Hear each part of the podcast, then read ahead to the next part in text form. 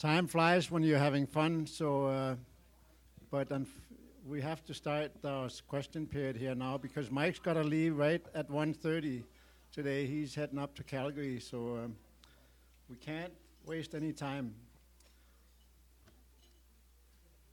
Uh, before we get started on the question period, uh, let's announce next week's topic, which is uh, title is Taking the Pulse of Southern Southwestern Alberta.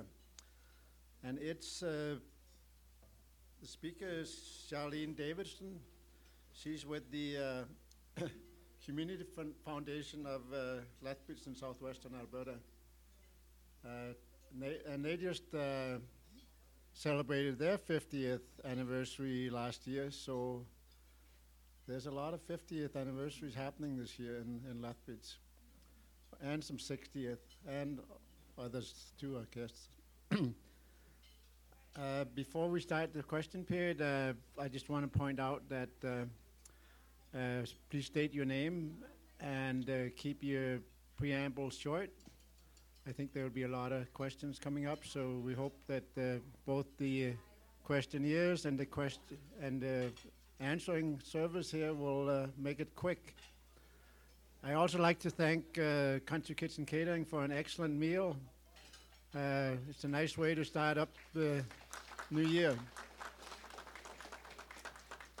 So please welcome uh, Mike Perry back to the podium. Questions?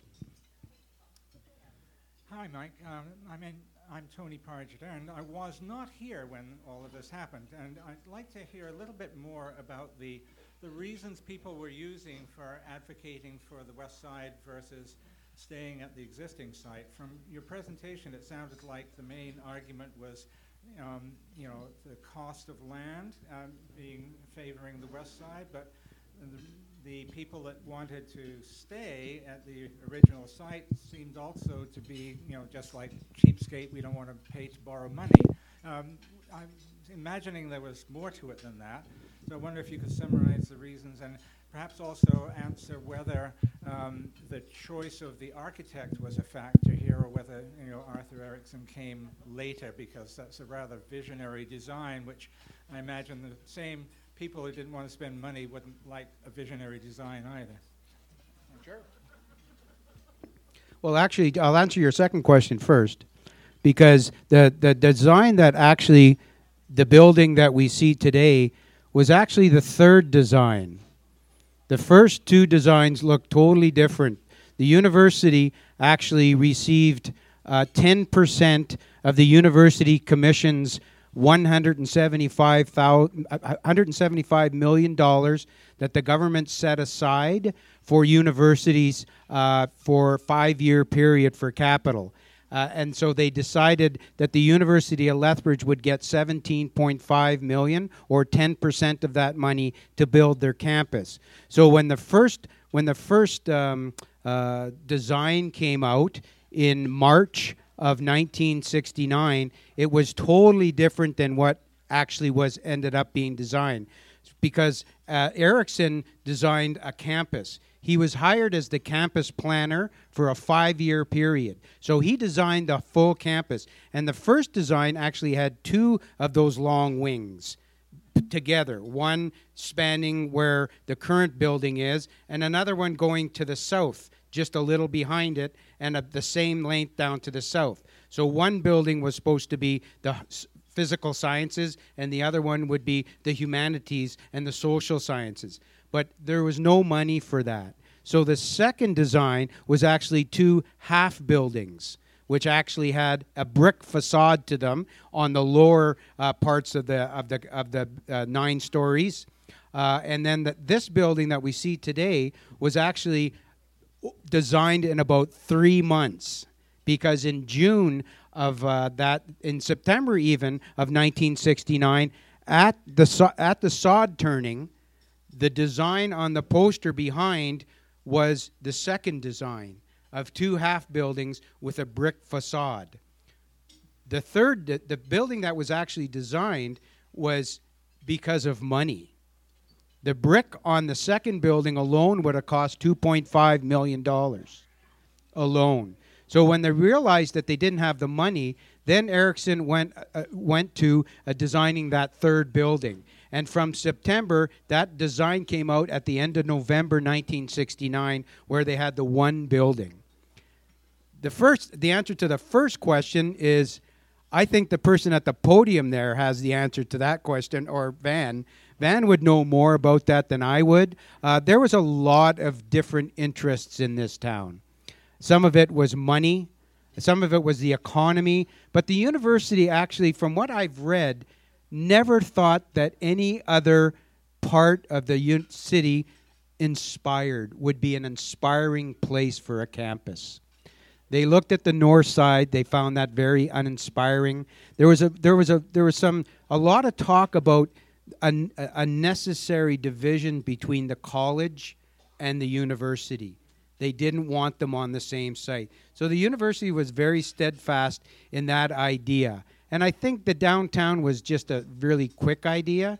So I think even from the beginning, it was the west side that they were looking at. So there was, yes, there was some some interest uh, around the price of property, and I think I was just talking to Van here. A lot of the um, negativity towards the university moving to the west side was really around those people who owned land around where the college was. Because that land actually sp- it, it spiked in value every time they thought that the university was going to stay there. So actually, when I look at the land prices there per acre, they were in the three and four and five hundred dollar range at the beginning, and within months they were in the thousands sometimes.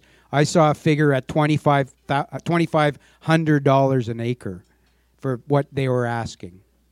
So there was a lot of different things, but Van might be able to talk about that in a second. Maybe he'll be he'll, he maybe he'll better answer your question. Terry Shillington. uh, Van may want to comment on my framing of the question too. It's a follow-up really to the previous question. An interesting question emerged at our table, and uh, I'm not. I'm, i think it's fair to ask the question.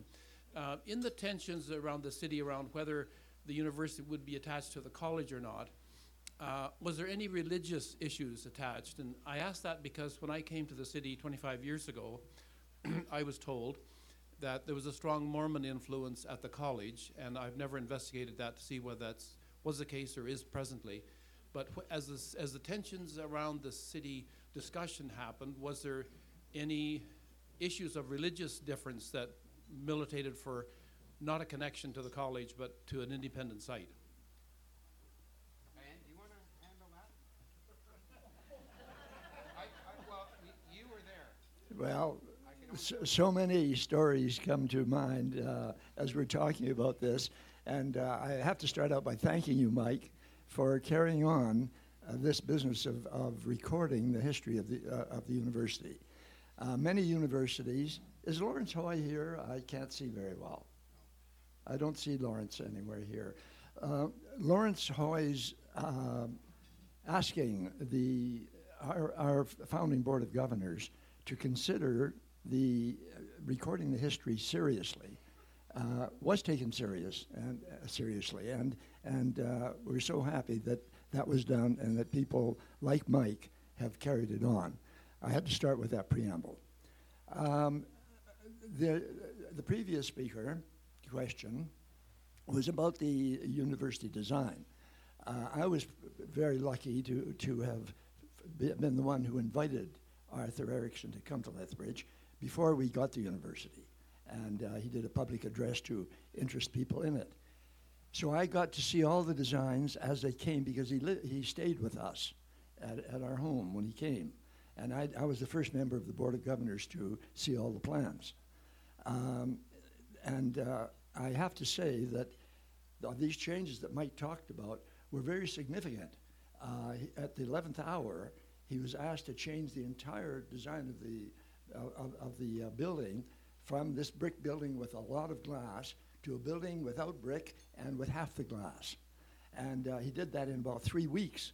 So I saw that plan. I was the first one to see that plan. And you might be interested in knowing this that when he, we, we looked at it over breakfast before he presented it to the board of gov- to the rest of the members of the board of governors. And uh, I said to him, Arthur, concrete, all concrete, and, and drywall inside that. It's going to be in the wintertime. It's going to be kind of chilly for students, isn't it? And uh, he said, Yeah. He says, I'm concerned about that. I said, Well, what do you think we're going to have to do about it? So we both came to the conclusion that we had to put art around the university that would fit in with the, with the fine arts uh, uh, uh, direction that we were going, but would also serve to, to warm up and uh, make the place more, more livable. Now my job was, as a member of the founding board of governors, to talk the other eight members of that board into spending money on art when we didn't have enough money for the for the building. Now that was a, that was a hard sell. It took me about three or four weeks of wining and dining them all, and we won it by one vote, where we spent half of one percent of our capital expenditure on art. And that started the art collection, which today is the biggest art collection in all of Canada outside of the National Gallery. So we're very proud of that. But uh, yeah, the Arthur's uh, thing was changed in several ways. He when, we had instructed him to make sure that this university doesn't become an ivory tower like so many universities that have around the world. We want people to, to, ha- to we want to be accessible to people. And so he designed a carport, underground carport for, at that original building for 2,000 cars.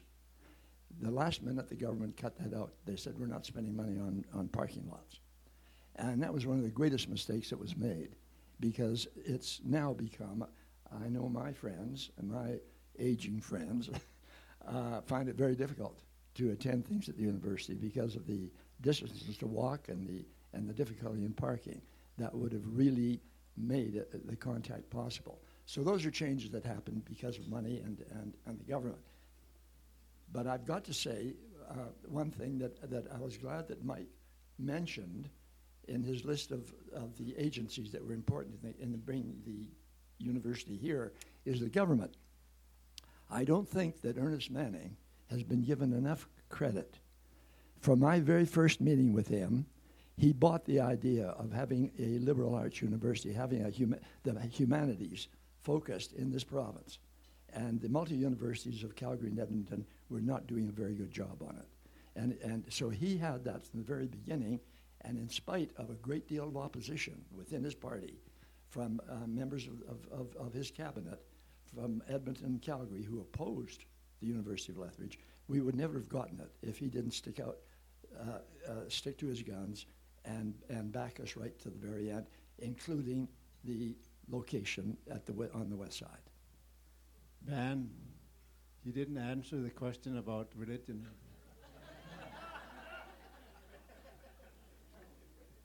Well, uh, the the uh, the Mormon Church had a great interest in the in the college, in the de- development of the college, and uh, and many of them uh, saw this as an opportunity to have a BYU too, and uh, and they worked hard to as a as a lobbying group to make sure that uh, that that remained the site for the university, so that it would become a BYU too.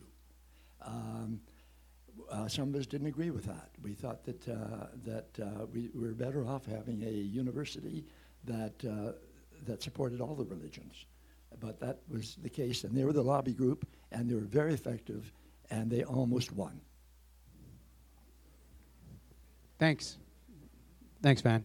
Uh, just because there's interest in the room, here's an original drawing by uh, Erickson with the, with the influence of the bridge.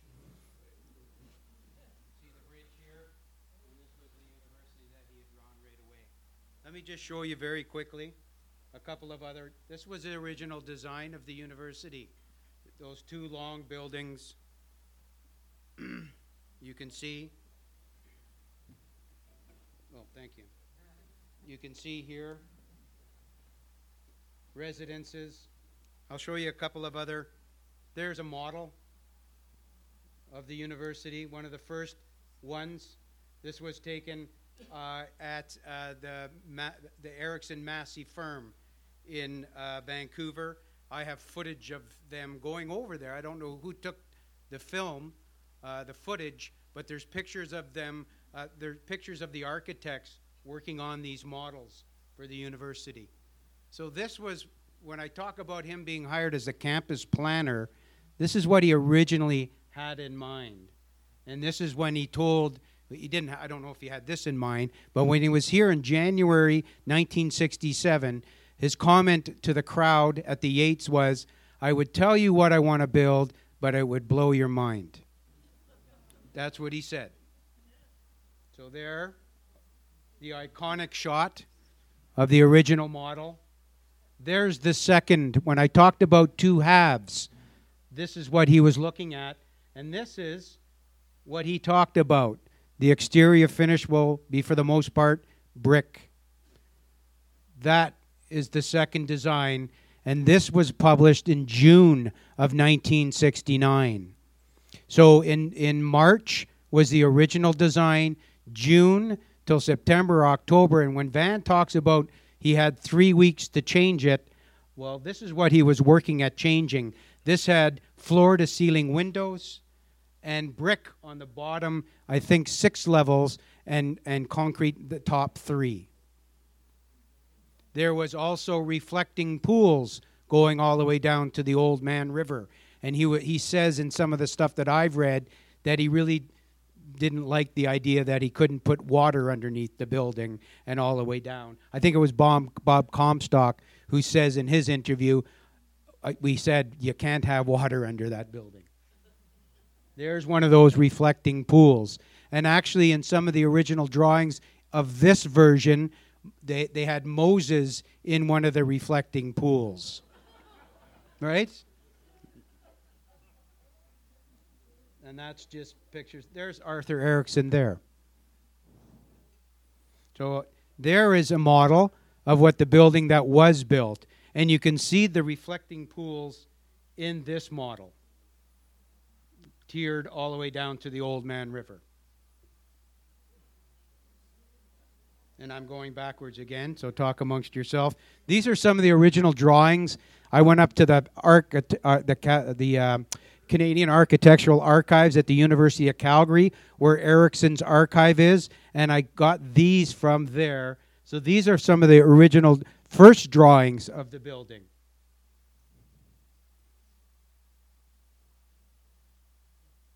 Looks like a CP rail, actually, in some of these. There's the building being built. It was finished from the south to the north.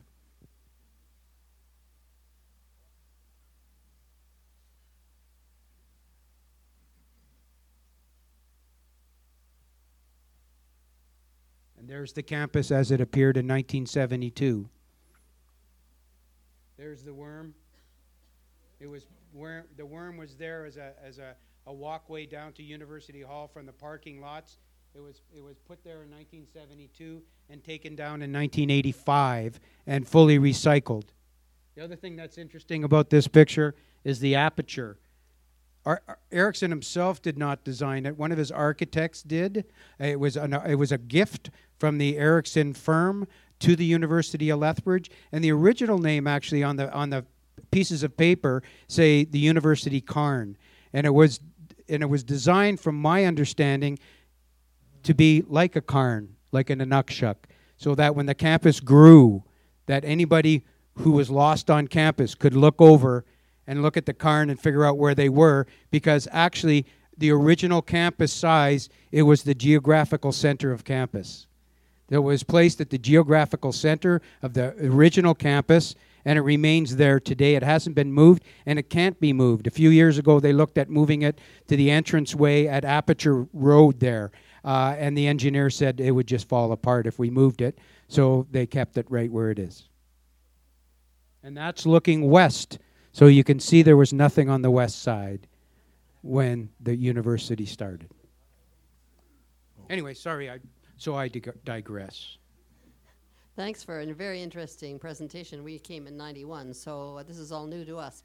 Uh, Mary Shillington, I have a couple of questions. We, at the table, discussed how it came about to be the University of Lethbridge instead of the University of Southern Alberta. So that's one question. The second question was related to the bridge and the building, uh, the opening of the campus on the west side. Uh, what was the timeline there? When when was the new bridge built and open, and when was the when do students start attending the campus on the west side? Actually, it was a, it was a government who called us the University of Lethbridge. So they made that decision. Actually, in the first uh, uh, the first kind of things that I was reading when the when the university was first announced uh, in July. Uh, that the college was going to become an extent, the university was going to become an extension of the college. Uh, the college wanted to call it the the Southern Alberta University. Another word bounty to back was the University of Southern Alberta, but the initials would be USA. Uh, so that was quickly uh, out of the paper. Uh, the, the Southern Alberta University was something that I think a lot of people wanted, but it was actually the government who made that decision. So it was announced as the University of Lethbridge. That's what they called us, because in the in the order papers, uh, that's what they announced that the, they're going to establish a university in Lethbridge, and it will be called the University of Lethbridge. That's what my understanding is. Uh, the other question you had was about the bridge. When Manning canceled the plebiscite, he said he did it for three reasons. One, that the taxpayers wouldn't pay more. He was he was feeling comfortable that they, it would wouldn't be a burden on the taxpayers. He says. The second one was the campus would be no more than 315 acres. And the third one was that a bridge would not be built for eight years. Because a second bridge needed to be built because uh, the only access to the campus was off Highway 3 and then either Bridge Drive, uh, and then all the way from uh, Highway 3, there was just a road all the way down to the university. Because remember, there wasn't anything on on the west side. So the the bridge was built. Actually, uh, Lougheed. Uh, somebody tells a story about Lougheed when he was here for the opening of the. Um, uh, the university, I think he got turned around in Coalhurst or something, and finally said, "I can understand why we need another bridge here." So that's a story on one of the oral histories. But uh, it was supposed to be eight years, and it was basically uh, it was built in '75, so they quickened it up, and only half of Whoop Up Drive was finished in 875, not halfway across the river, but one one length uh, of two lanes in 1975, and the second uh, length uh, was finished in 1985. So it took about another 10 years to finish that second length. And when was the campus actually officially opened? The campus officially opened on the S- September 21st, 22nd, and 23rd of 1972, but actually they had classes there starting in the fall of 71. So the campuses were on the stu- classes were on both sides. Labs were at the south. Uh, a lot of classes were on the on the west side. So they had a yellow school bus that Dennis tells a story about going back and cross uh, back and forth to the different campuses to do his work. But uh, so it, it opened in 71. The whole campus actually moved over in August of 72, and the, and the campus officially opened in September of 1972. My name is Tad Mitsui. Could you tell me something about the Statute of Moses? Because I saw that one in Montreal in 1967. There's the man who should talk about Moses, because he's the man who brought it to the University of Lethbridge. Van, do you want to talk a little bit about that? Helen and I just had four children, and uh, the oldest, Chris, was 12 at the time and, and down to nine years of age. We decided that we'd take them to Expo 67 in, in Montreal. And at the time, the CPR was uh, getting rid of its uh, passenger service, but still operating, so we thought we'd go down by train and fly back. Well, we, down, we went down to Expo, and right away out, out, to the site, and I was really, uh, I remarked on how many statues there were around the, the site. It was really quite remarkable. And checking them over, I found that they were donated, they were lent by the, the Bronfman family, Seagrams Incorporated. So I immediately got the idea that this it was a centennial university, and that was a centennial project, that uh, the Bronfmans might be interested in donating one. So I phoned Sam Smith right away that afternoon and, and asked him to make an appointment with Charles Bronfman. Well, he did. And the next afternoon, I spent the next afternoon with Charles, just chatting and, and visiting. And at the end of our visit, I said, What are you going to do with these statues when, when Expo's over? He said, We don't have any plans. I said, How about donating one to the University of Lethbridge? It's a Centennial University. He says, Go ahead and pick whichever one you want. They not only donated that, uh, that the Moses, oh, so anyway, we, the whole family spent two days after that going around, checking them all over, making notes about different ones and which one would be best. I, I chose the, uh, the uh, Etrog myself because it had a very strong vertical presence. And, and Erickson's building being so horizontal, I thought it would be a, a lovely counterpoint to the university. And where it was first placed, it really was. They had to replace it later on because of wind damage. But anyway, uh, we picked that, and and uh, Charles Bronfman paid for shipping it here, setting it up, and even repairing it when the damage was done by wind later on and relocating it. So it was a great donation by the Bronfman family, but that's how it happened. Mark? Mark, you get the last word. Okay. Um, I'm Mark Sandylands. Mike, um, can you explain, maybe if you know, uh, how the Old Man Regional Planning Commission and the Downtown Business Association were in favor of the West Side site in terms of the uh, center of gravity or center of population? Do you know that story? Uh, uh, do you? Yeah. Okay, why don't you tell us? Well, my understanding, I came in 1968, but I was following uh, from Edmonton when I was in grad school. Um, in any city, the center of population is generally the downtown area, but Lethbridge being built on the, uh, the east bank of the Oldman River, the downtown area was on the edge of town. And the downtown, the Old Man Regional Planning Commission and the Downtown Businessmen Association realized that downtown would be uh, sucked away from the, the actual downtown area unless something was built on the other side of the river to be a counterbalance to the spread of population to the south and to the east. And so they were in favor of putting the, the bridge on, or the, the uh, university on the west side to act as a, a magnet, in a sense, to draw people to the downtown. Yeah, absolutely. Uh, I, I agree wholeheartedly, Mark. Um, the other thing that I would just like to say is this goes way be earlier than uh, even when when the university was first talked about in Lethbridge, which was probably in the early 60s, 62, 63, as far as I know, uh, as far as I've read. Uh, the Old Man uh, R- R- River Regional whatever commission uh, already talked about expanding to the west side. They thought that that was just a smart thing to do, anyways. Was was move the city and to the to the west side as well, so that, as you said, the downtown would not be at the end of town. Right. So they already thought, thought talked about that. So when the university came and was going to be resituated, there was, I think, no question that that's where it should go. One other little story I might share with people. The uh, Larry Hoy told me this story because he was on the uh, GFC and the Board of Governors. The north end of University Hall, as everybody who's been there knows, is uh, a nice uh, wall of cedar planks. And the, the reason is that they ran out of money. So they actually, the plan was to have that building extend about 20 feet farther to the north to match the south end of the building with the same kind of concrete architecture, but they ran out of money, so they chopped 20 feet off the building and covered it with uh, wood. And a good thing because that's where expanding to the destination building is, right there.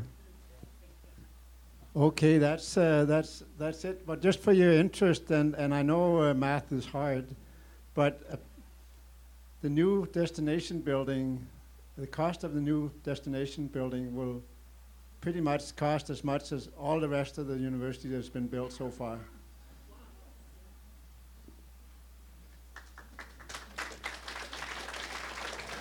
Thanks for coming. Don't forget.